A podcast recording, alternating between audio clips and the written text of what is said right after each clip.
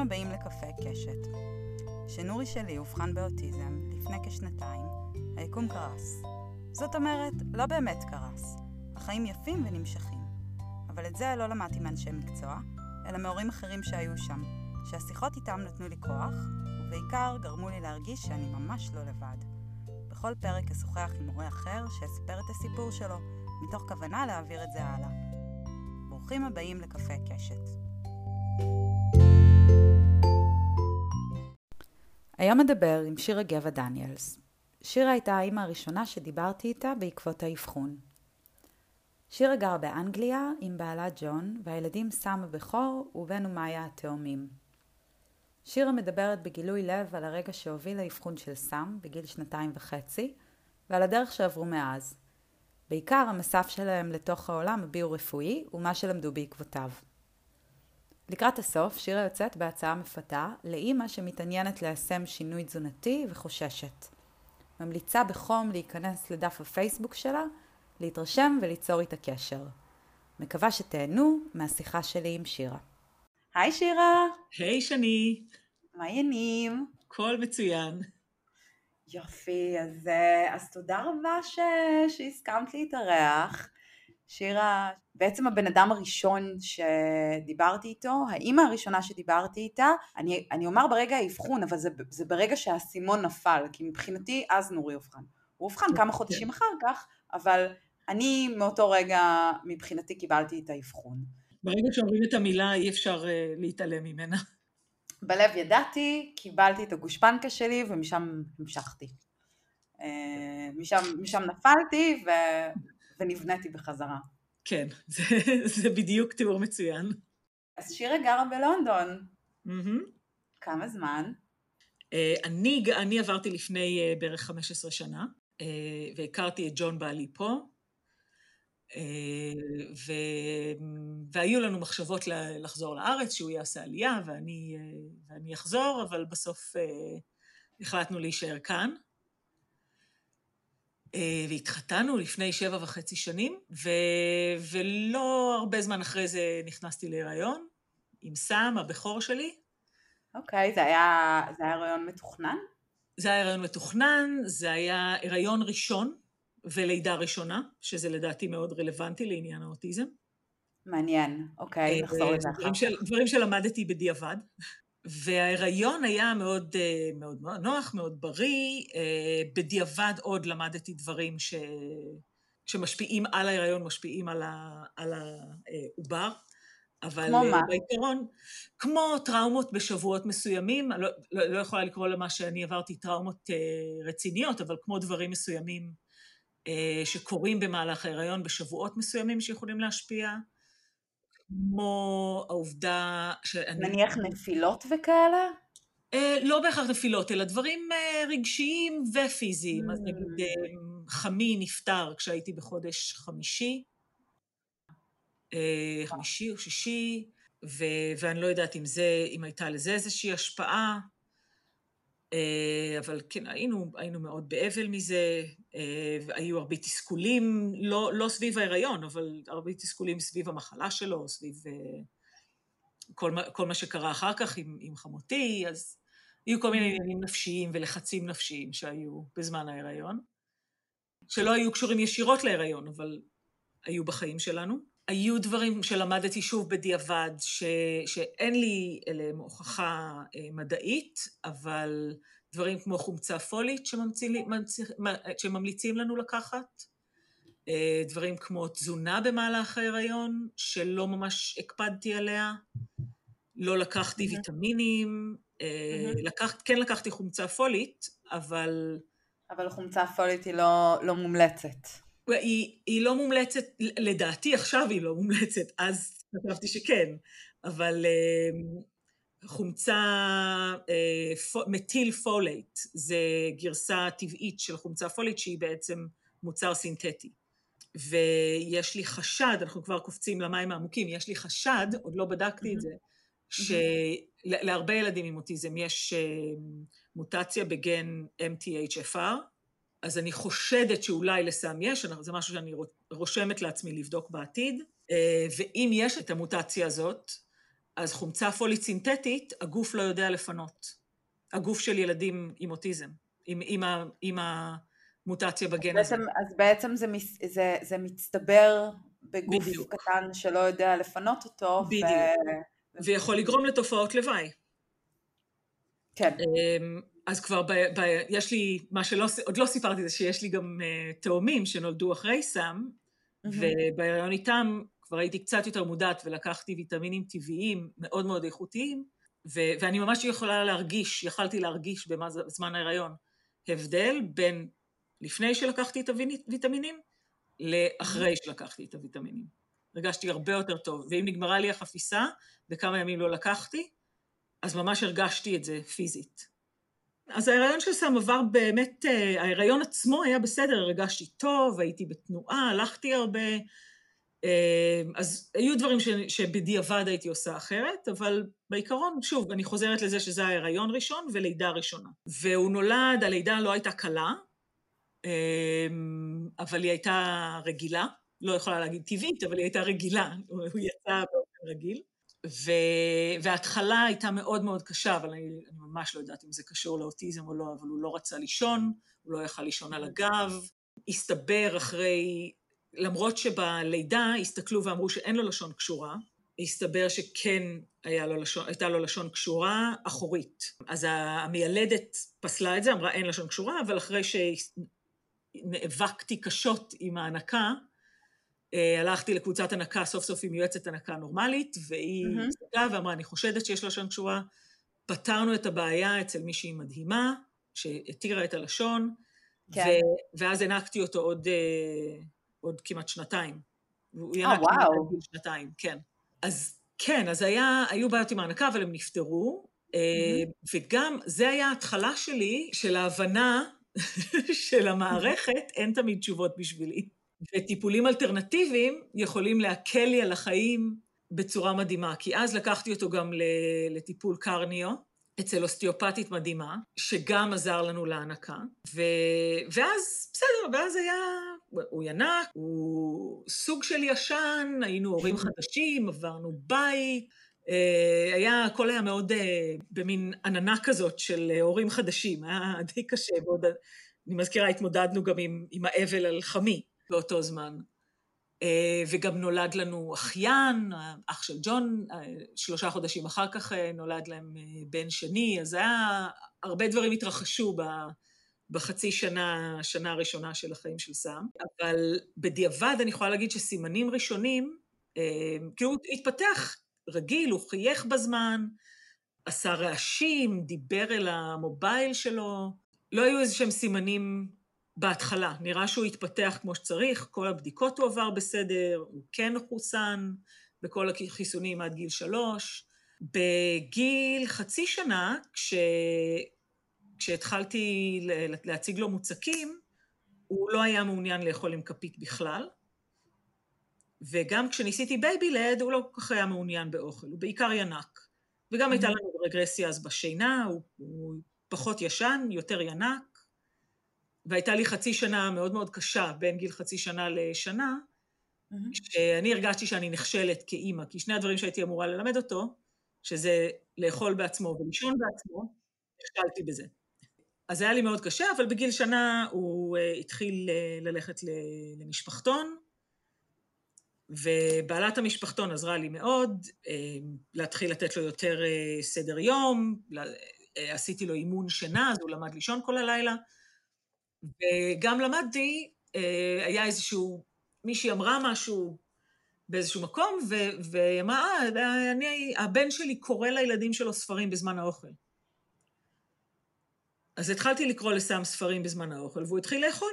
אז אמרתי, או יופי, מצוין. עכשיו, הוא הלך לגן והוא היה מצייר, היה לו אה, כן ציור והוא היה עושה mm-hmm. קווים וצורות ואת ה... אני הייתי מציירת לו והוא היה אה, מקשקש על זה, ואז בסביבת גיל שנה וחצי הוא התחיל לאבד עניין ב mark making, בכל ציור גם אצל המשפחתון, במשפחתון הוא הפסיק. איבד עניין, כל הציורים שלו התחילו להיות יותר חלשים כאלה. הוא הפסיק להשתמש בכאן ציור. שהיה לו, והוא היה משתמש בו המון.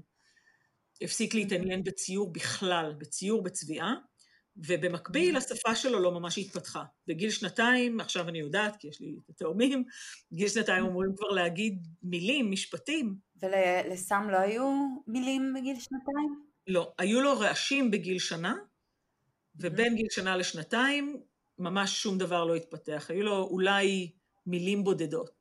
את, את הרגשת שהוא מבין אותך? כאילו איך... כן, וגם הוא, הוא לא כל כך הראה אה, עניין בחברויות, בילדים אחרים בכלל, אה, והוא התחיל לדבר, לסדר דברים בשורות, וגם התזונה נהייתה יותר מוגבלת.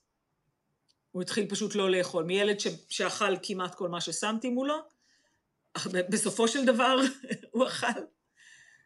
Uh, התזונה שלו נהייתה יותר ויותר מוגבלת ל... mm-hmm. לדברים uh, פחמימתיים. Uh, ואז, וה, וה, וה, בעלת, בעלת המשפחתון קצת זרקה רמזים, אבל לקחתי אותו לבדיקת שמיעה, אמרו השמיעה שלו בסדר, זה יגיע, השפה תגיע, לא היה לו נוזלים באוזניים ולא שום דבר. אה, אבל כן נהייתה מין אובססיה כזאת לספרים. הוא היה, כשהוא כן דיבר וכן התחיל סוף סוף להגיד דברים, זה היה אקולליה, או mm-hmm. ציטוט של אה, שורות מספרים. Mm-hmm. נגיד, פעם אחת הוא רצה שאני אקום מהמיטה, אה, אז הוא אמר לי, אמא, ממי, ממי, עת לקוץ, שזה מהצו בצבוץ. מתוחכם. עד היום הדרך שהוא מדבר היא מאוד לירית, הוא משתמש במילים מקסימות שאף אחד לא היה מדמיין אה, הוא אומר דברים ממש חמודים. אז, אבל, אבל ככה בעצם נרכשה השפה שלו בהתחלה, זה היה, כן. זה היה ציטוטים שהוא פשוט התאים בהתאם לסיטואציה. בדיוק, בדיוק. ו- ו- והוא התעקש על, עכשיו אנחנו יודעים, התעקש על ספרים, ו- mm-hmm. וגם מבחינה פיזית הוא נהיה יותר חושש ופוחד, הוא היה, במקום לגלות את העולם, mm-hmm. הוא התכנס בעצמו, והוא ממש לא יצר בגיל, ש... בגיל שנתיים, שנתיים וחצי, כשמתחילים mm-hmm. ליצור קשרים חברתיים, הוא התרחק מילדים. ומה ש... ואנחנו כל הזמן, מה זה, הוא לא מדבר כי הוא, כי הוא לומד שתי שפות, כי אני דיברתי איתו בעברית, והוא חי בעולם של אנגלית, דה דה דה דה דה, היינו בהכחשה. הוא בן, הוא ילד יחיד. כן, בדיוק. ואז בגיל שנתיים וחצי היינו בביקור בארץ, ואימא שלי, שהיא עובדת סוציאלית, ו, ומה שלא הזכרתי במי אני לפני סם, אה, זה גם שאני אחות ל, לאישה עם צרכים מיוחדים, מאוד מורכבים. אז גדלתי במשפחה שזה חלק מהזהות שלה, שיש את, את אחותי, שיש לה צרכים מיוחדים, יש לה פיגור שכלי ושיתוק מוחין. Mm. היא אה, כנראה נפגעה מווירוס CMV כשאימא שלי הייתה בהיריון. לפני כמעט 40 שנה לא עשו אולטרסאונד לכל אחד. כן. לא עשו את הבדיקות של ה-CMV, הייתה הרבה פחות מודעות. אה, אז אה, כן, אז היא נולדה עם ראש קטן ושיתוק אה, מוחין שמשפיע בעיקר על צד שמאל. ואימא שלי נהייתה מאוד מאוד פעילה בהתנדבות בכל העניין של הצרכים המיוחדים, ואז mm-hmm. בגיל מאוחר יותר עשתה הסבה לעבודה סוציאלית והתעסקה בכל העולם הזה, אז, אז יש לאימא שלי הרבה ידע בתחום. כן. ו... וכשבילינו שבועיים בארץ, בסוף השבועיים היא התיישבה איתנו ואמרת, שמעו חבר'ה, יש כאן uh, משהו שאתם צריכים להתייחס אליו, זה לא... הוא לא... והאמת היא שגם ראינו, כי יש לי אחיינית שהיא כמעט שנה צעירה ממנו, mm-hmm. וראו שמבחינה חברתית, מבחינה שפתית, היא הרבה יותר מתקדמת ממנו. כן. היא התעניינה הרבה יותר בעולם, היא עשתה דברים, כן. היא דיברה יותר כבר. ואתם בין שניכם לפני, לפני אותו ביקור בארץ, אמ, אתם, אתם לא עשיתם משהו אופרטיבי עם, ה, עם השאלות האלה שלכם, אתם פשוט אמרתם yeah. הוא, הוא בן, הוא דו-לשוני. כן. Mm-hmm. כן, מאוד היינו עמוק בהדחקה. אימא שלנו נתנה לנו את הסתירה, סתירת ההתעוררות שהיינו צריכים. היא השתמשה במילה אוטיזם? או שהיא רק אה, אמרה לא, שיש פה? היא לא, היא הייתה מאוד מאוד זהירה, אבל היא אמרה ש... שאנחנו צריכים אה, לבדוק מה, מה קורה, שזה לא... יש דברים שהוא כבר אמור לעשות והוא לא עושה, והיא מאוד מאוד מודאגת. ו- וכאילו אני הבנתי שזה כנראה אוטיזם. בלי שהיא. תגיד. אני גם כן יצא לי לעבוד בגנים לילדים עם צרכים מיוחדים, עבדתי שם השנה, בבית איזי שפירא, אני מתארת לעצמי שהקהל מכיר את המקום הזה. ואתם באותו רגע נפל לכם האסימון, או שהייתם צריכים עוד לעבור כברת דרך כדי אה, לעכל ולקבל את זה? די נפל האסימון, אבל היינו צריכים לעבור כברת דרך כדי לא לכעוס ו... ולקבל את זה. מכירה את זה. אה, ולא מזמן אחרי זה, כאילו חזרנו לאנגליה ו... והתחלנו לדבר על זה יותר, גם בינינו וגם עם הצוות בפעוטון, והחלטנו להעביר אותו לגן, אה, ובגן גם אה, אמרנו והבהרנו, והסנקו שם הסכימה איתנו. רגע, בוא נעשה פאוזה קצרה לטובת הסברת מה כן, זה. סליחה. זה special education um, needs. כן. counselor? counselor או correspond, coordinator, משהו כזה. כן, זה אחראי צרכים מיוחדים. בעצם כן. באנגליה, לפי החוק, בכל אה, גן אה, צריכה להיות פונקציה שהיא אחראית צרכים מיוחדים. גם אנחנו, אה, כשהיה לנו את החששות לגבי נורי, הכתובת הראשונה הייתה להגיע לגן ולבקש שיחה בהולה עם הסנקו של הגן, mm-hmm. שזה מי שאחראית הצרכים מיוחדים, ובעצם היא הגורם המקשר בנושא של צרכים מיוחדים בין הגן אה, לעירייה. כן. אז הסנקו אצלנו הייתה קצת יוסלס. חוץ מזה של להגיד כן, כן, כן, היא לא עשתה הרבה. אה, עוד היינו לפני האבחון. כן. ולפני שום דבר. אז, אה, אז פה שוב, אה, יש הבדלים בין המערכת אה, בבריטניה לבין המערכת הישראלית, אז מה שהייתי mm-hmm. צריכה לעשות קודם כל, זה לקחתי אותו ל-walk-in clinic, שקורית כל כמה זמן, עם, עם קלינאיות תקשורת. אז הם בעצם, יש חדר עם משחקים, ואת באה, והילד משחק, והם עושות תצפית מהירה, mm-hmm. ומחליטות אם להפנות הלאה. אוקיי. Okay. אה, ובמקביל גם הייתה לו, כאן נעשית ביקורת של, אה, אה, של גיל שנתיים, או שנתיים וחצי, עם yeah. ה-health visitor, שזאת האחראית מטעם הרשויות. אין פה טיפת חלב, אבל יש uh, health visitor שהיא עושה מעקבי התפתחות בגיל שנה ובגיל שנתיים, שנתיים וחצי. נכון. אז היא באה אלינו הביתה ועשתה לו, עשתה תצפית עליו ומילאה שאלון, ובשאלון, אם, אה, אם מקבלים ציון מעל מספר מסוים, אז מפנים לאבחון. אה, אז כל הדברים האלה קרו במקביל, הלכנו לקלינאי תקשורת והלכנו, וה-health visitor אה, בא אלינו, והוחלט שצריך אבחון, והיא שאלה אותי, כי היא אמרה, תשמעי, יש דברים הוא עושה קשר עין, הוא מתייחס כשאני מדברת אליו, כשהוא מסדר אה, צעצועים בשורות, אם את מפריעה לו, הוא לא מאבד את זה, אין לו מלטדאונס או טנטרום. אה, והאוכל שהוא אוכל, אמנם התפריט אה, הצטמצם, אבל זה לא היה חייב להיות... כאילו, אני חושבת שהיו לה רעיונות די מיושנים על אוטיזם. כן, זה לא הכל לבן. כן, זה לא היה הכל לבן, זה לא היה חייב להיות ברנד, כאילו, אה, מותג מסוים, אבל כן, האוכל שלו הצטמצם, אני בדיעבד יודעת שהיו הרבה הרבה זמנים. אה, כן. ואז חיכינו המון זמן, זה היה אה, בפברואר, וחיכינו עד אוקטובר, עד סוף אוקטובר, לפגישת אבחון עם, ה... עם הרופאת ילדים, עם המאבחנת. ובמהלך כל הזמן המתנה הזה לא היה לכם פגישות מעקב? כלום. וואו. זו הייתה הפעם הראשונה שהוא פגש רופאה התפתחותית. חצי שנה אחר כך. כן. ובזמן הזה הוא אכל פחות, בגן הוא לא היה מוכן לאכול, הוא, היה, הוא אכל אה, טוסט ובננה רוב הזמן, אלא אם כן היו דברים כמו פיצה, mm-hmm. או תפוחי אדמה שהגישו. אה, הוא לא התחבר עם ילדים אחרים, הוא עשה פעילות, הוא שיחק, הוא שיחק בדברים שעניינו אותו, אבל הוא לא התחבר עם ילדים אחרים. בשלב הזה, אגב, הוא, הוא דיבר, או מה... הוא דיבר... אני מניחה שהוא היה בן סביבות בין שנתיים וחצי. הוא היה בן שנתיים וחצי כשהוא עבר, הוא, ב, הוא חגג אז, כאילו היום הולדת שלו היא באוגוסט, בסוף אוגוסט. בעצם הוא במהלך הזמן הזה, הוא היה בין שנתיים וחצי לשלוש. כן, בין שנתיים וחצי לשלוש, הוא פשוט הלך לגן כל יום, הוא נהנה בגן, והיו לו, היה לו צוות מקסים, והיו שם, כאילו, הוא פשוט לא התפתח בהתפתחות הרגילה.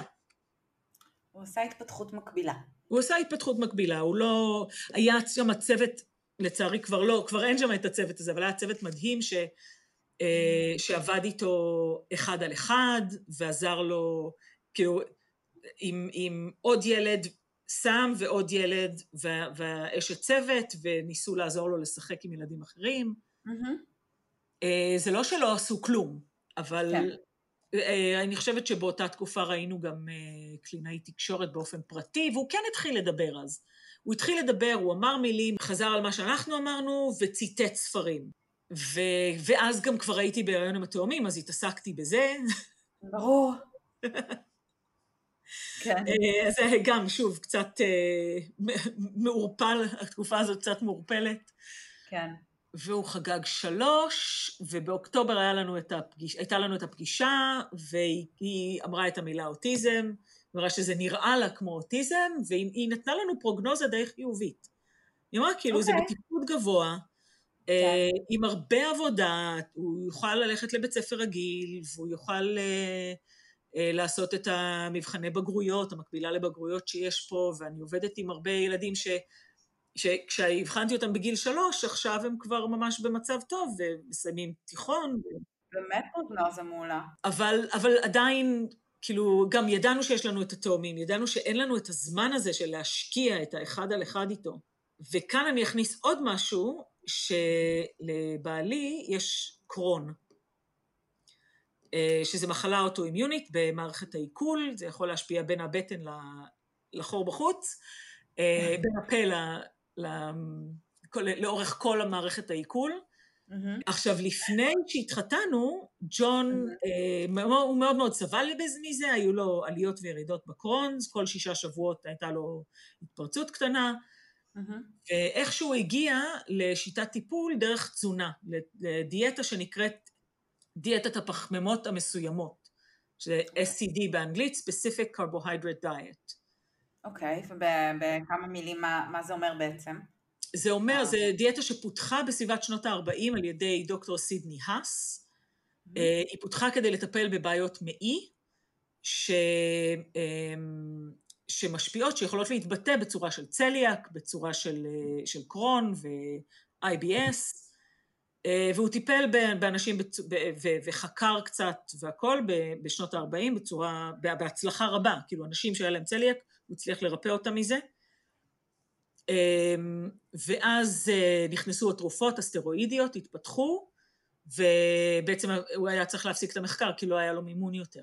ואז בסביבת שנות ה-60 או 70 נראה לי, אמ, אימא בשם איליין גוטשל מצאה את התזונה הזאת ועשתה את זה לבת שלה שהיה לה IBS. גם היה לה IBS, גם היה לה עיכוב התפתחותי וגם מבחינה פיזית היא הייתה מאוד uh, רזה ומאוד uh, עיכוב התפתחותי גם קוגניטיבי וגם פיזי היה לה. וברגע שהיא עשתה את התזונת SCD לבת שלה, אז הבת שלה הרגישה יותר טוב, התחילה, התקדמה מבחינה פיזית וקוגנטיבית והייתה בריאה וההתפתחות שלה הייתה תקינה מאז. ומה פחות או יותר מגבלות? אני מניחה שזה ללא גלוטן? כן, אז, אז היא התחילה לחקור את זה וכתבה ספר, וזה בעצם mm-hmm. הבסיס של התזונה. Uh, הבסיס ה, ה, ה, הרש, הכתוב של התזונה. אז העקרונות זה פחמימות ספציפיות שמגיעות מלא אה, מדגנים, לא מעמילנים, לא מסוכרים ולא ממוצרי חלב טריים. אז בעצם אה, כל, ה, כל החיטה, כל הדגנים, כל, אה, קוסמת, הכל אה, מחוץ לתמונה, כל הקטניות, רוב הקטניות לפחות בהתחלה מחוץ לתזונה, וכל המוצרי חלב הטריים הם מחוץ לתזונה.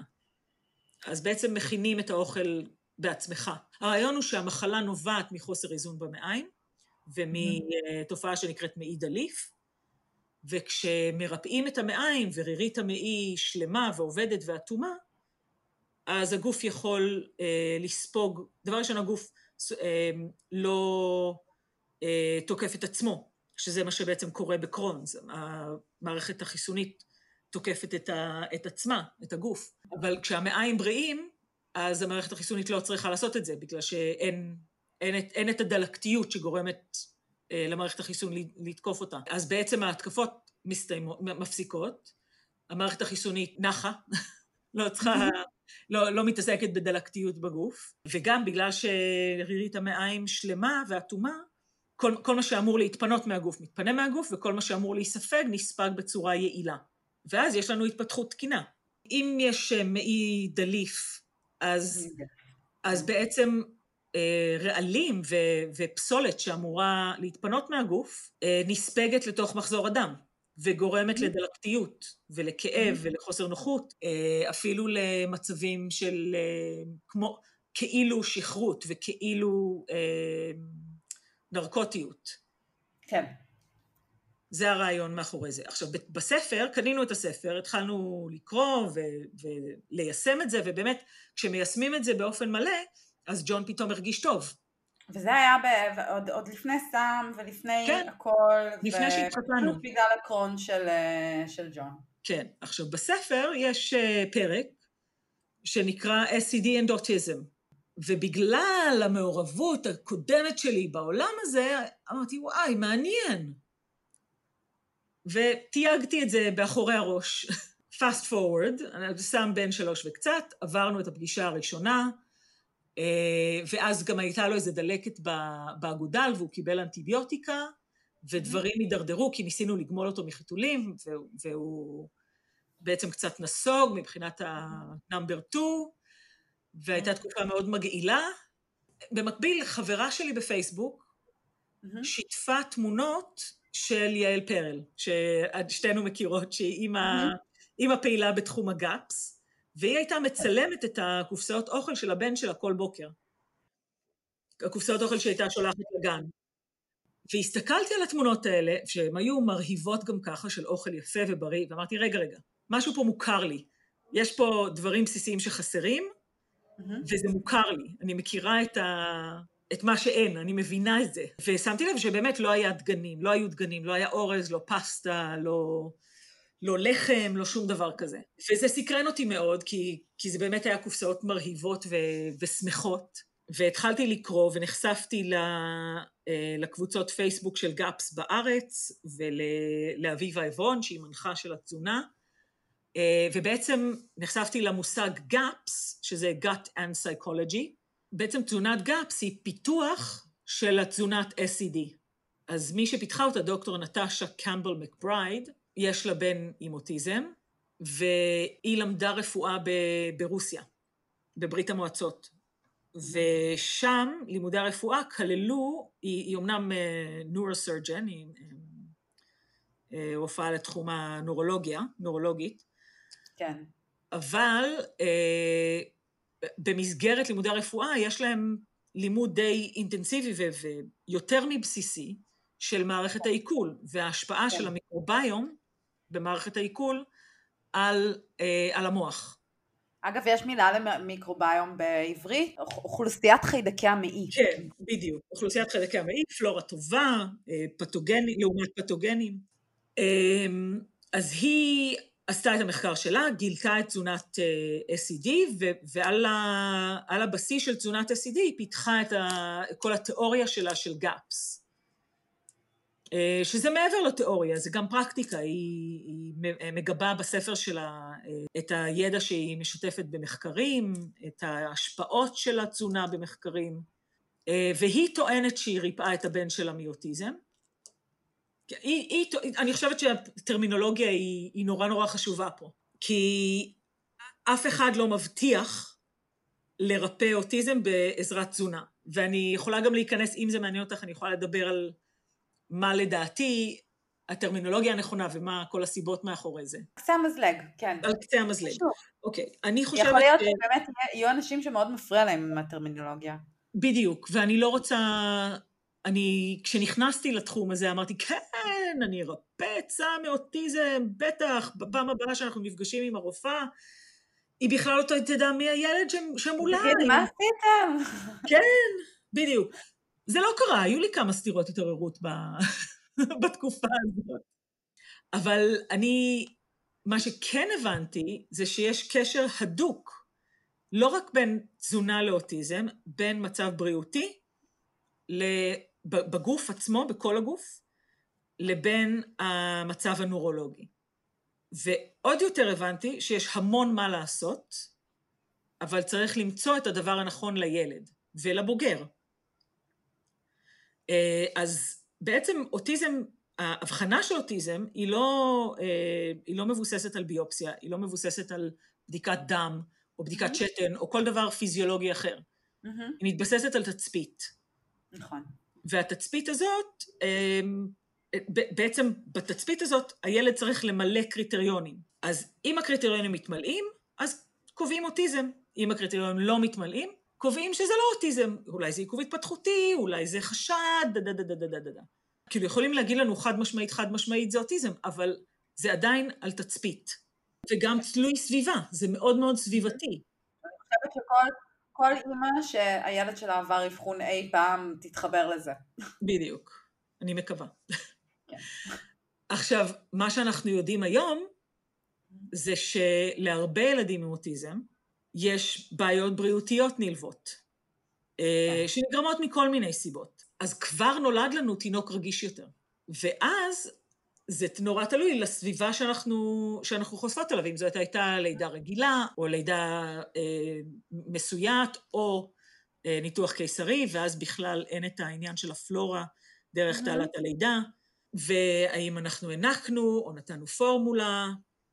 עכשיו, אנחנו יולדות ילדים שהמערכת ניקוי רעלים שלהם הרבה פחות יעילה מילדים רגילים, מילדים נורוטיפיקליים. כשמתחילה ההתפתחות, וזה מאוד מאוד עוזר להקשיב להרצאות של דוקטור נטשה, היא מתארת את זה שיש מין אה, צבירה של רעלים וצבירה של רעלים, ואז כשה... כשהמוח אמור להתפתח לכיוון של משחק ולכיוון של היכרות עם הסביבה ולכיוון של אה, יצירת קשרים, המוח כל כך מלא ברעלים שהוא פשוט לא מסוגל לעשות את זה. אז הילד, במקום לשחק משחקי דמיון, מסדר שורות של דברים, לא שורות של סמים, מסדר שורות של, אה, של רכבים, אה, ומשחק משחקים שהם מאוד בטוחים, ומאוד אפשר לזהות אותם. בגלל זה הם מאוד בקטע של מכוניות וגלגלים וכל מיני דברים קונקרטיים. כי כשזה קונקרטי אתה לא צריך לדמיין, זה פשוט, זה מול העיניים שלך. אז זה מתקשר לתחום של התזונה, כי ילד ש... נגיד, סם נולד בלידה רגילה וינק, אז כאילו, אני לא מבינה איך הוא... נתתי לו התחלה מושלמת, איך זה קרה? אבל באמת, כשהוא הפסיק לנהוג בגיל שנתיים, אז התיאבון שלו השתנה, והוא רצה לאכול יותר אה, פחמימות וכאלה דברים. ועם האנטיביוטיקה, mm-hmm. כמו שאמרתי, דברים הידרדרו. אז נחזור לזה שפתאום נהייתי מודעת לזה, לגאפס. אה, ובשבילי, ברגע שידעתי, וג'ון ואני דיברנו, mm-hmm. ומשהו שג'ון אמר לי, גרם לי להחליט, אוקיי, אנחנו חייבים לעשות את זה. הוא אמר לי, כשאני בתזונה, ואני שומר על התזונה כמו שצריך, אני רואה את העולם בצבע. ואני יכול להתמודד עם העולם. וואו. ואמרתי, אוקיי, זה מה שאני רוצה בשביל סם. אני רוצה שהוא יוכל להתמודד עם העולם. אז אה, התחלתי לעשות את זה רק בסופי שבוע, והיה סוף שבוע אחד שממש שמרתי על זה בקנאות. גם הלכנו ל... לאחיינים, ווידאתי שהוא רק אוכל את האוכל הנכון. אז בעצם רק כדי להזכיר, אה, זה, זה אומר לא mm-hmm. גלוטן, mm-hmm. לא קטניות, לא עמילנים נכון. ולא סוכרים. זאת אומרת, הכל, ו- ושום דבר מעובד, שום דבר שיצא מקופסה, הכל צריך להכין בבית, זה חתיכת... זה השקעה, ההשקעה היא מאוד מאוד, אה, בהתחלה זה השקעה ענקית, ואז לאט לאט, mm-hmm. אני חייבת להגיד, כן יש דברים מקופסה שאפשר לתת. לא בהתחלה, אבל. לאט לאט, איך שהוא, כשהוא גדל ופתאום אה, נהיה לו צורך לאכול דברים משקית, כי הוא ראה ילדים, ככל שהוא נהיה יותר מודע, את יודעת, כל הילדים פותחים שקית כן. של אה, טאפו צ'יפס, גם הוא רוצה משהו. אז לאט לאט מוצאים דברים כן. שנוח לי איתם, שאני מוכנה לתת.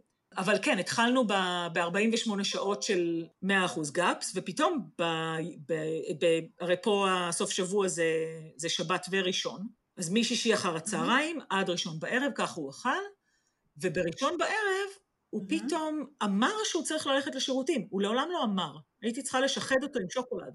הוא הלך לשירותים, והוא פתאום עשה יציאה בריאה. בן כמה הוא היה בשלב הזה, אגב? הוא היה בן שלוש וחצי, אה, והיינו בגמילה כבר חצי שנה. אז פיפי הכל היה בסדר, כשזה הגיע לקקי, זרקנו הרבה תחתונים. ו- ואז אז הלכתי לגן ואמרתי להם, תשמעו, יש את המצב הזה, יש את התזונה. במקביל, אני רק מזכירה, שלא קיבלנו שום עזרה מה, מהמדינה, מהמועצה, לא קיבלנו שום כלום. לא קלינאי תקשורת, לא ריפוי בעיסוק, לא... כן, הוא פשוט הלך לגן, קיבל קצת יותר תשומת לב, אולי כזה קבוצות של אחד על אחד כדי לתרגל כישורים חברתיים, אבל חוץ מזה, שום טיפול פארה-רפואי. אוקיי. אמ, ובגלל שהיינו עם התאומים, והייתה לנו נני, וכל מיני כאלה, לא היינו במצב כלכלי של גם לעשות את זה בעצמנו. הלכתי למנהלת של הגן, אמרתי לה, תשמעי, יש לנו את המצב הזה, יש את התזונה הזאת, עכשיו הגן זה רשת של גנים. לא חשבתי בחיים שהיא תאשר לי את זה. ואגב, באנגליה, בגלל אלרגיות, הם כן. מאוד מאוד אה, נוקשים. אני זוכרת בגן של נורי, לדוגמה, בימי הולדת אסור היה להביא עוגה שהכנת בבית, אלא רק עוגה קנויה סגורה.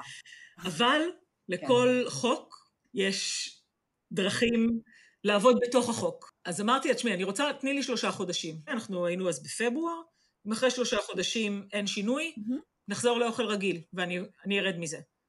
וממילא הוא סיים את הגן בספטמבר. והייתי קצת בשוק שהיא הסכימה, והיא אמרה, כן, אנחנו נבשל את האוכל.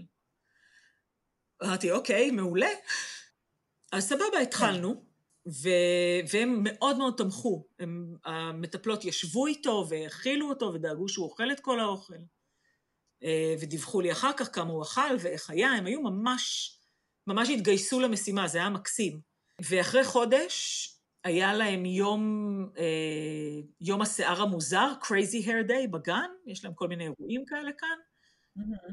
והוא פתאום אמר לי mm-hmm. מה הוא רוצה. הלכנו לקנות דברים, והוא בחר בעצמו את הסיכות שהוא רצה, והוא ביקש בדיוק, הוא רצה שאני אעשה לו צמא, למרות שהיה לו שיער קצר יחסית, והוא רצה את הסיכות, והוא הראה לי איפה, ואז הבנתי גם שכשאני נכנסת לגן, אני רואה שיש... אה, הם משחקים כזה מספרה, והמטפלות עושות צמות לילדות עם השיער הארוך, ו, והילדות מסרקות את השיער של, ה, של המטפלות, ופתאום הבנתי שהוא אשכרה מנסה לעשות את זה. הוא, הוא, הוא אומר לי, כאילו, אני רוצה צמא. אה, אז זה היה הניצוץ הראשון של, וואלה, השכבה הראשונה של ערפל מתחילה להתרומם. אה, ולאט לאט היו יותר ויותר אירועים שבהם הוא היה יותר מעורב ופחות מנותק. ואז כאילו מיותר לציין שאחרי שלושה חודשים הכנסתי את הראש למנהלת של הגן, אמרתי לה, אנחנו ממשיכים, כן? היא אמרה לי, כן, כן, כן, אני רואה את השינוי, את לא מפסיקה עם זה. בשבילי זה היה כאילו עננים של אה, ערפל, שכבות של ערפל, לאט לאט מתרוממות ומתפוגגות מעל המוח שלו. ככל שהתמדנו בתזונה. כן. ואימא שלי ביקרה מהארץ, ואמרה לי, שירה, הוא לא מתנהג כמו ילד אוטיסט. הקשר עין שהוא יצר, האהבה שהוא הראה, הדרך שלו, היכולת לשחק, פתאום הוא התחיל לשחק משחקי דמיון. אחרי חצי שנה עשינו אה, טיפול בשמע, ממש לפני שהוא התחיל את בית ספר. את רוצה לה, להסביר במילה מה זה טיפול בשמע? כן. אז אה, להרבה ילדים עם אוטיזם יש רגישות לרעשים ולאור. אה, וזה בעצם רגישות לתדרים מסוימים של רעש ולתדרים מסוימים של אור, לאורות מסוימים, mm-hmm. לצבעים מסוימים, לתדרים בתוך הספקטרום של האור. והלכנו למכון אה, מקומי בבריטניה, והיא עשתה פגישת אבחון, ובפגישה הזאת היא בעצם משמיעה תדרים שאנחנו לא שומעים. אה, חלק, כן שמעתי באיזשהו שלב, אבל היא משמיעה אה, את התדרי מוזיקה, תדרי שמע, ועושה תצפית על איך הילד מתנהג כשהוא שומע. וממש רואים את זה, כשהיא השמיעה תדרים בתדר נמוך. הוא היה חסר שקט, הוא לא יכל למצוא במה לשחק, הוא כל הזמן הסתובב סביב החדר, אה, כל הזמן בא אליי. וכשהתדרים השתנו לתדרים גבוהים יותר, הוא פתאום היה מסוגל לשחק. Mm. והיה צריך אותי פחות. הוא מצא משהו שהוא יכל להתעניין בו ולהתרכז בו. ואז היא עשתה אותו דבר עם האור, היא עשתה בדיקה, אה, שזה היה קצת פחות אה, פשוט לראות את התגובה שלו.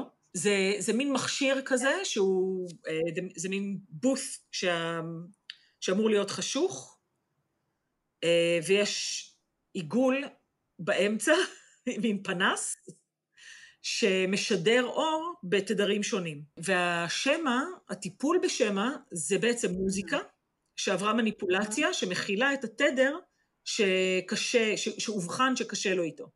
זה עשרה ימים, שני מפגשים ביום, אה, שזה די אינטנסיבי, וזה חצי שעה, חצי שעה האזין למוזיקה וחצי, ועשרים דקות אה, צפה באור, פעמיים ביום במשך עשרה ימים, אה, וזה הטיפול. עכשיו, יש כאלה שטיפול אחד מספיק להם, יש כאלה שחוזרים כל שנה, יש כאלה שכל כמה זמן. הם מאוד מאוד תומכים בעניין של התזונה, הם אומרים, כאילו, עדיף לעשות תזונה לפחות בלי גלוטן וכזאין. אני, אני ראיתי ילדים אחרים שם, ו- וסם היה במצב יחסית אה, תקשורתי, הוא כאילו, הוא גם ילד חמוד כן. ו- וחייכן ויפהפה, כמובן שאני אגיד את זה, אבל הוא באמת יפה. ברור. אמ, הוא באמת יפהפה. תודה. אני- אובייקטיבית. אה, אבל באמת אחרי ה... עכשיו, סם היה מבוהל, petrified, הוא היה בפאניקה ממתנפחים. גם בגלל הרעש שלהם, וגם בגלל שזה היה מלא ילדים קופצים. וביום הראשון, אחרי הטיפול הראשון, הלכנו ל... אה, למין בריכה כזאת, לפארק מים אה, קטן. אה, הייתי איתו ועם התאומים, וכשיצאנו משם, הוא הסתכל למעלה, והוא רואה מתנפחים שנמצאים בפארק. ופתאום הוא אומר לי, ממי, can we go on the bouncy castles? אמא, אנחנו יכולים ללכת על המתנפחים. במבטא בריטי חמוד כזה. עכשיו, הוא כן. גם ביקש ממני משהו בצורה מאוד מאוד ישירה ומילולית, וגם רצה ללכת על מתנפח, והלך.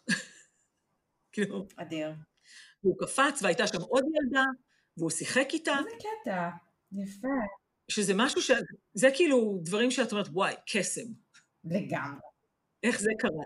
אה, ובאמת, הטיפול עזר לו, זה היה ממש, כמו שאמרתי, כמו שאת אמרת, מתחילים בית ספר בגיל ארבע, עשינו את זה ממש בחופש לפני שהוא התחיל בית ספר, וזה ממש עזר לו. וזה היה sustainable? זאת אומרת, זה שינוי שראיתם, כאילו מהרגע הזה חל המפנה, זה לא, אלה לא דברים שחזרו, ואז היה צריך לחזק בעוד טיפול? אמ, אני מרגישה שעכשיו אנחנו שנתיים אחרי, ואולי הגיע הזמן לעוד טיפול, אבל לא בהכרח כל כך... אה, לא, אני לא יודעת אם את הטיפ- הטיפול בעור הוא צריך, זה מעניין, אה, אין אותו בארץ, נכון? אני זוכרת ש... אני חושבת שיש. כן? יש טומטיס, טומטיס שזה דומה ב...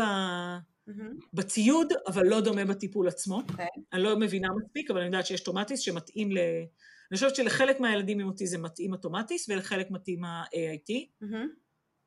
וזה שוב, כל העניין הזה של, ה, של הטיפולים היותר אלטרנטיביים, זה, זה ממש עניין של לדעת מה, אה, מה משפיע על הילד שלך, מה, מה מה, מה, מהסיבות הרפואיות משפיעות על הילד שלך. זאת אומרת, לא ללכת על טיפול כזה, על עיוור, כי זה עזר למישהו אחר. צריך להסתכל על כל ילד, הצרכים שלו. כן. אם רואים שלילד יש רגישות לשמע, או שהוא מסתכל על הצד על משחקים, אה, זה- שזה, כאן- זה- שזה עניין של, שזה הדרך שלהם לווסת את האור שנכנס, אה. אה, או עוצם עין בזמן שהוא משחק, אז זה, זה משהו די ברור, שזה עניין של רגישות לשמע, ואולי AIT יכול לעזור. אם אין את הבעיות האלה, אז, אה, מוציא, אז, אז יש בעיות אחרות. זה, זה העניין. Uh, בעצם ה- מה שהייתי רוצה, שאימא שכן מקשיבה לזה, אם היא שרדה עד עכשיו, אז, אה, אז אני רוצה להגיד שהמסר שלי הוא שיש את, ה, את העניין הנורולוגי, יש את האוטיזם עצמו, שהוא יכול להיות אה, קשיים מסוימים, נגיד הקשיים של סם, זה קשיים ב-self-care, בטיפול עצמי, קשה לו להתלבש לבד, קשה לו להרגיש מה הגוף שלו צריך. הוא, הוא יחזיק פיפי שעות, כי הוא לא אוהב ללכת לשירותים. כן, נשמע מוכר. אה, הוא קשה לו, הוא בן שש עכשיו, וקשה לו עם כל הקונספט של לנגב לעצמו. אה, הוא צריך עזרה במקלחת, הוא צריך עזרה בלהתלבש, בלנעול נעליים. כל העניין של, של טיפול עצמי, של דאגה לעצמי, מאוד מאוד קשה לו.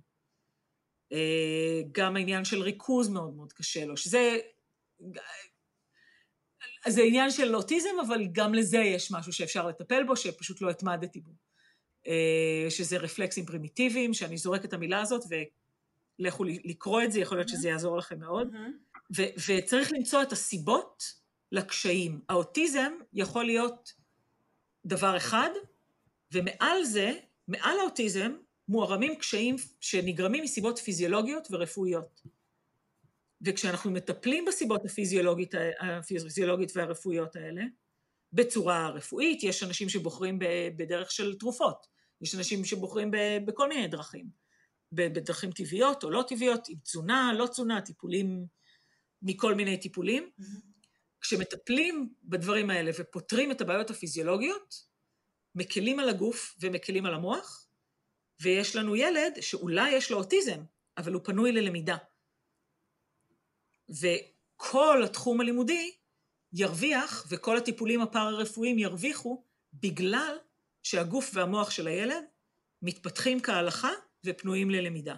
לדעתי, וזה זה משהו שלמדתי, זה לא, זה לא רעיון מקורי שלי, אבל אה, מבחינתי הבסיס של טיפול באוטיזם זה להסתכל על התזונה. ברגע שאנחנו מקבלים את, ה, את המילה, ברגע שהמילה אוטיזם נכנסת לתמונה, נזרקת לאוויר, קודם כל, בואו נסתכל על מה הילד אוכל, בואו נסתכל על איך הילד מתנהג כשהוא אוכל מאכלים שונים, מה הילד צורך.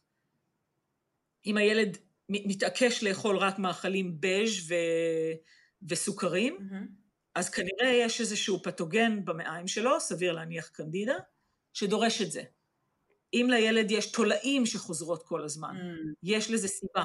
זה לא רק כי הוא מכניס ידיים לפה.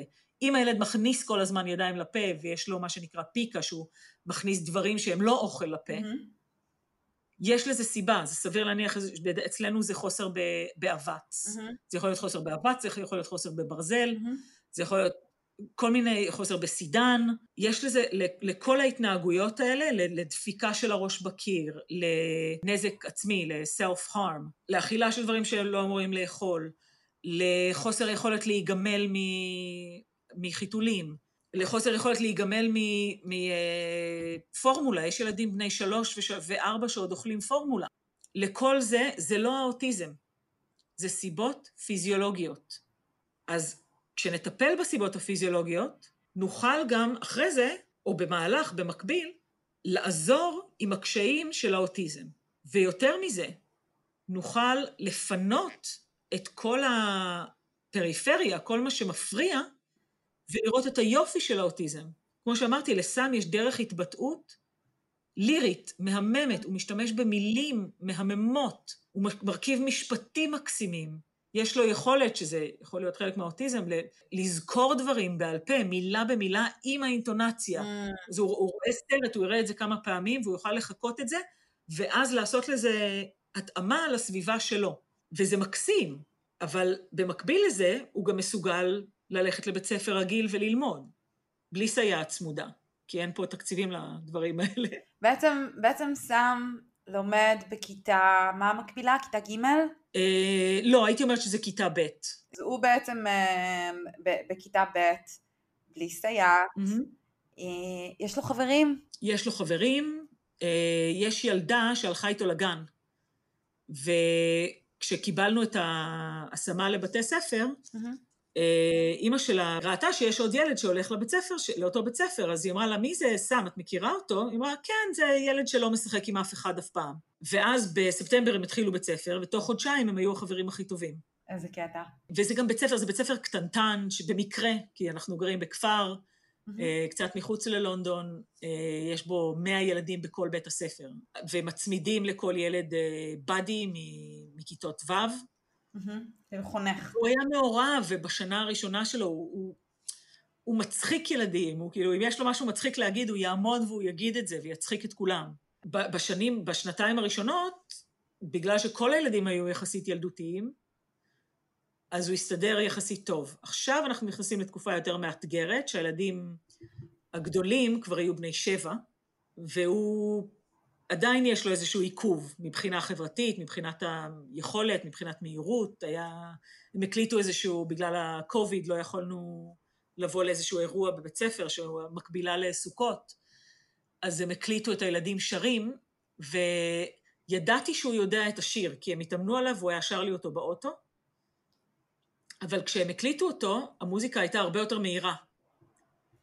והם עשו תנועות והכול, וראינו בווידאו שהוא עומד בצד, ולא מסוגל to keep up, הוא לא מסוגל לעמוד בקצב של, ה, של השירה והתנועות. זה זרק אותו. כן, למרות שאנחנו יודעים שהוא הכיר את הכל, כי הוא שר לנו שבועות לפני זה את, ה, את כל השיר, את כל המילים ואת התנועות והכל, אבל הוא פשוט היה ב... אני חושבת שזה פשוט היה מהיר מדי בשבילו. כי כשהוא שר את זה לי, זה היה בכמה טמפו mm-hmm. איטי יותר.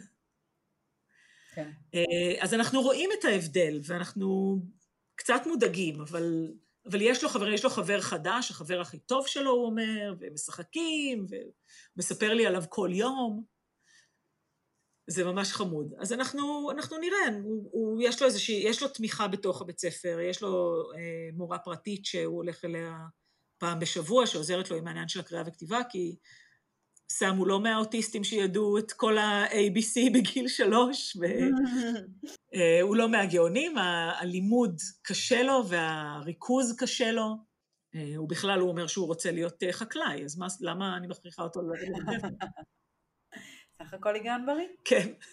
מה את מאחלת לך ולסם בשנים הקרובות? לא, לא נלך מאוד רחוק, כן. אבל דברים שהיית רוצה להגשים בשביל עצמך ובשבילו. אז אני, מתוך הגאפס, מקווה אה, לבנות סוג של קריירה, כי אני, בהכשרתי אני מעצבת גרפית, אבל אני כבר שלוש שנים, מעל שלוש שנים לא עוסקת בזה. אבל כן, אני מוצאת אאוטלט אה, ליצירתיות שלי באתגר של הגאפס, של להכין אוכל לילדים, להכין אוכל שהוא, שהוא טעים ומזין, אה, שהילדים שלי יאכלו ויאהבו ולא ירגישו שונים. יש לי שירה בלוג. את רוצה להפנות לבלוג שלך? אה, יש לי קבוצה, קבוצה באנגלית שנקראת My Gutsy Kitchen, אה, ו...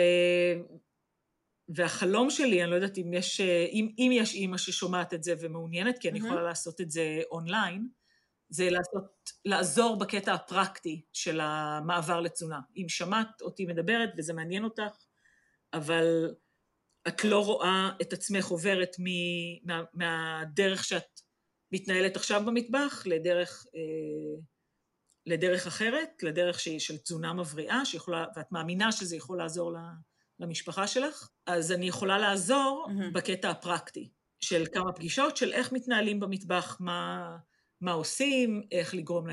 לא לגרום, אבל איך לעזור לילד לאכול, איך להכין מאכלים שאתם אוהבים, שנמצאים אצלכם במטבח, אבל שהם יהיו אה, מתאימים לתזונה. אז זה, זה החלום שלי, זה מה שאני מנסה לפתח עכשיו, וגם בצורה מקומית למכור קצת מה, מהמאכלים שאני מכינה. כי יש דברים שלוקח זמן להכין, ולא נכון. לא לכולם יש זמן להכין. אה, אני חושבת שזו הצעה מדהימה, אגב, אה, ואני בטוחה כן. שתימצא משפחה ש... אה, שתקפוץ על ההזדמנות, ובכלל, כשלי יוצא לדבר עם הרבה הורים שבאמת לקחו את, אה, כל אחד לקח את זה לכיוון אחר, אבל אה, זה רגע mm. ההבחנה של הילד היה ממש, אה, ממש נקודת תפנית בשבילם מבחינת mm. מה הם רוצים לעשות, מה תחומי העיסוק שלהם, הרבה שינוי קריירה, כן. כן.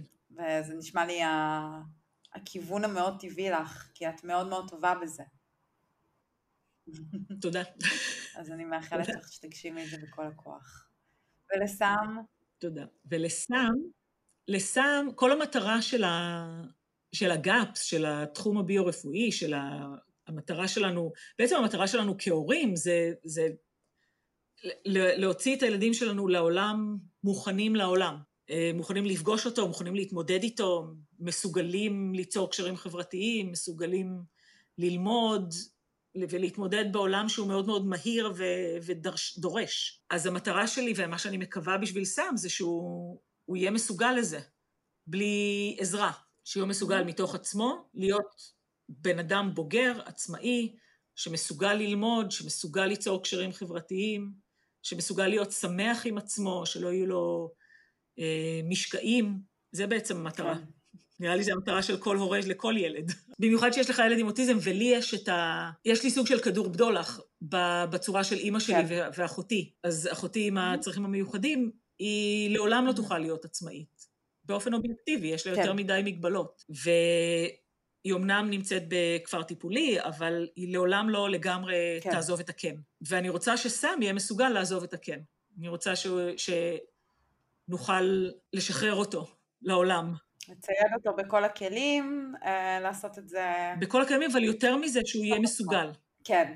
שתהיה כן. לו את המסוגלות, שלא יהיו לו את המגבלות. וגם אם יש לו מגבלות, שהוא ידע להתמודד איתם בעצמו, שניתן לו את הכלים ונלמד mm-hmm. אותו להתמודד איתם בעצמו. אז אמנם ה, ה, ה, מה שאני אומרת להרבה אימהות שלא לא, מאמין, לא מבינות שהן יכולות לעשות שינוי כזה גדול, זה שאומנם אנחנו קיבלנו פרוגנוזה די חיובית, אבל mm-hmm. אה, כאילו מי, ש, מי שקשה לו לשמוע את המילה אוטיזם, אני אומרת, זה, זה, אוטיזם זה הדיאגנוזה, זו ההבחנה. אבל עכשיו את אחראית על הפרוגנוזה, את אחראית על מה יקרה מהרגע הזה שקיבלת הבחנה, עד הזמן שהוא בוגר, מה תהיה הפרוגנוזה, איזה תצפית יש לו לחיים, איזה, איזה צפי יש לו מבחינת היכולות שלו בחיים. ועל זה רק אנחנו יכולות להשפיע. אף אחד אחר לא יעשה את העבודה שאנחנו עושות בתור אמהות, או הורים בכלל, גם יש אבות שהם מאוד מאוד uh, מעורבים ומאוד מאוד פעילים ולוקחים את העניין לידיים. נכון. אבל זה, זה שלנו. הפרוגנוזה היא באחריותנו בלבד. והדיאגנוזה זה מילים על דף. בנושא של כמה כוח יש לה, אה, להורים בידיים, אני חושבת שאפשר להגיד את זה על כל סוג טיפול. Mm-hmm.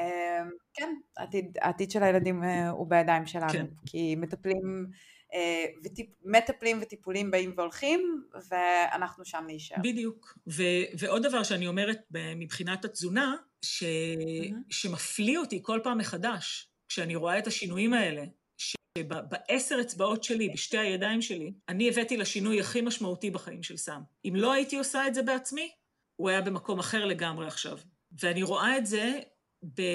בסיטואציות משפחתיות, שיש נגיד יום הולדת, או יש איזשהו אירוע שכולם סביב השולחן, וכולם שרים בשביל מישהו אחר, אתה שם בשביל מישהו אחר, לא בשביל עצמך.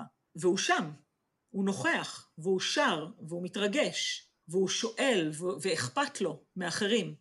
וזאת ההצלחה שלי, כי הוא נוכח. חד משמעית, חד משמעית. כן. נורא נורא מתחברת לזה. יופי. אה, מעורר השראה. טוב, שירה, וואו, דיברנו, דיברנו המון. אני יודעת. זה היה המון המון מידע. תודה רבה רבה. אמ, בשמחה. קודם כל תודה רבה על, על השיחה שלנו, שזו באמת הייתה שיחה, שיחת מפנה בשבילי. אה, mm. לפני שנתיים וקצת, אה, כשהייתי צריכה אותך שם. אמ, אז, אז תודה על זה, ו, ושוב הפודקאסט הזה קם מתוך מטרה להעביר את זה הלאה. כי לי היו המון כן. נימות שנורא עזרו לי, והייתי רוצה פשוט להעביר את זה הלאה. ולהעביר את רעיון, זה רעיון נפלא. אה, אם, אם יש מישהו שרוצה לפנות אלייך, מה הדרך הכי טובה לעשות את זה? אה, אפשר לפנות אליי בהודעה פרטית בפייסבוק, אני שירה גבע דניאלס, ומשם אפשר אה, להחליף טלפונים ולדבר. יופי, אז המון תודה, ונשיקות לסאם ולתאומים. בכיף, נשיקות לנורי, ובהצלחה לכם בהתאקלמות. תודה רבה.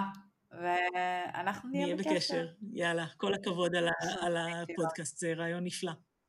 תודה. תודה. ביי. ביי שירה, ביי תודה.